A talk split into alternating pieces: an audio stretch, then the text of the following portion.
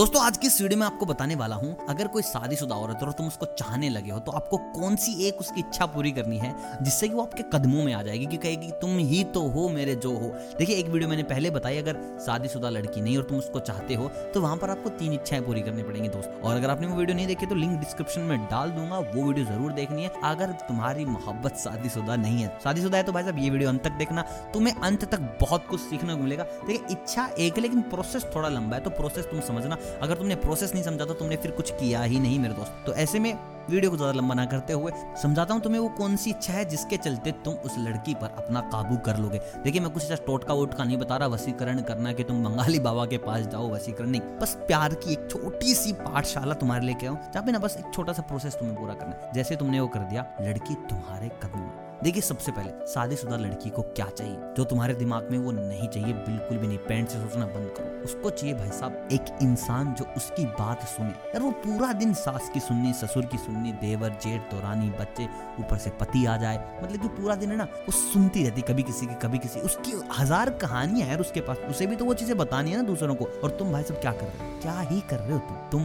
Pant से सोच रहे हो, तुम बस उसको थोड़े टाइम के लिए बात कर रहे हो जब तुम्हें उसकी ज़रूरत है। कभी रात को दो बजे, तीन बजे, जब उसका पति घर पे नहीं है। उसके बाद तुम उसको वक्त दे ही नहीं रहे हो। शादीशुदा औरत को चाहिए तुमसे वक्त। और वक्त कैसा? जहाँ वो अपनी भड़ास निकाल सके, जहाँ पर वो तुम्हें बता सके कि यार उसकी सास कितनी गंदी है, उसका ससुर कितना दिमाग से पैदल आदमी है और उसका पति उसके कुछ भी बस की नहीं है मतलब कि वो चमचा है, बस चमचा। और उसकी जो देवरानी जेठानी वो कैसी औरतें भाई साहब, उसको ना एक आदमी चाहिए उसकी चौबीस घंटे चुगली सुन सके। और तुम क्या गलती करते हो? तुम भाई साहब अपनी बातें बताने लग जाते हो कि आज ये हुआ, आज वो भाई साहब, उसको घंटा फ़र्क नहीं पड़ता, तुम्हारे साथ क्या हुआ? उसको फ़र्क पड़ रहा है कि उसके साथ क्या हुआ और तुम उसको कितना सुन सकते हो? तो भाई साहब, अगर तुम वक्त दे दो उस औरत को। सबसे बड़ी चीज़ उसके लिए वक्त है। क्योंकि यार, उसको कोई वक्त ही नहीं दे रहा। मतलब कि रात को ढंग से सो नहीं सकती, दिन में वो अच्छे से आराम नहीं कर सकती, हज़ारों बातें हैं, अपने मम्मी पापा से नहीं बता सकती, पति को बता दे तो वैसे नाराज़ हो जाएगा। तो ऐसे में कोई तो चाहिए ना मतलब कि समझ रहे हो ना, कोई तो चाहिए भाई साहब जो ऐसी मदद करे।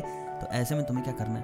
तुम्हें उसको समय देना है। मतलब कि जब वो बोले, जब भी वो बोले मतलब कि, हेलो, कहाँ हो? यहाँ। मुझे तुम्हारी ज़रूरत है भाई जब काम धाम सब छोड़ दो, उसकी बात सुनो। फ़ोन पे सुननी है, फ़ोन पे सुनो। घर जाना है मतलब कि अगर इतना है तुम्हारा प्रोसेस तो घर जाना है तो घर जाओ। लेकिन तुम्हें उसकी सारी बातें सुननी है। मतलब उसको रियलाइज़ कराना कि मैं तेरे लिए हूँ। फिर वो तुम्हें विश्वास दिलाएगी कि वो तुम्हारे लिए है। और वो सब कुछ मिल जाएगा जो तुम्हें चाहिए। मतलब कि सब कुछ, समझ रहे हो ना?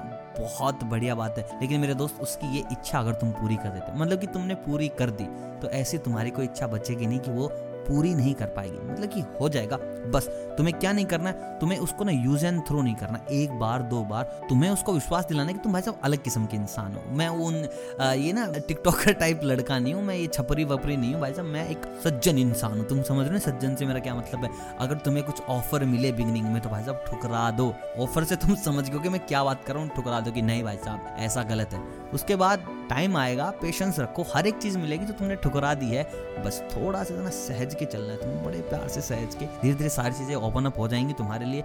बस ये चीज़ मत छोड़ना, उसको जब तुम्हारी ज़रूरत हो, वहाँ पहुँच जाओ मेरे भाई, पहुँच जाओ मतलब कि सब सुन लो। और ऐसा नहीं कि वो तुम्हें डेली बोलेगी, तुम्हें भाई क्या ही बात कर रहा है, रोज़ाना रोज़ाना इतना टाइम ऑफ़िस जाना होता है जिम जाना होता है, हज़ार चीज़ें। भाई देखो वीक के सात दिन में से करीब करीब पाँच दिन तो वो बोलेगी ही नहीं। क्योंकि यार उसका भी परिवार है, बच्चे हैं, सास है, ससुर है, देवर, देरानी, जेठानी, हज़ारों लफड़े। वो तुम्हें याद ही नहीं करेगी। मतलब कि सात दिन में एक दिन ऐसा लगेगा जहाँ वो टूट जाएगी, जहाँ वो बात करनी चाहिए जहाँ वो बिखर जाएगी कि यार अब, कि अब कोई इंसान होता ना बता दो सारी चीज़ें कि मेरे साथ क्या हो रहा है। और तब उसके लिए तुम हो गए और बस, सिर्फ़ तुम हो गए।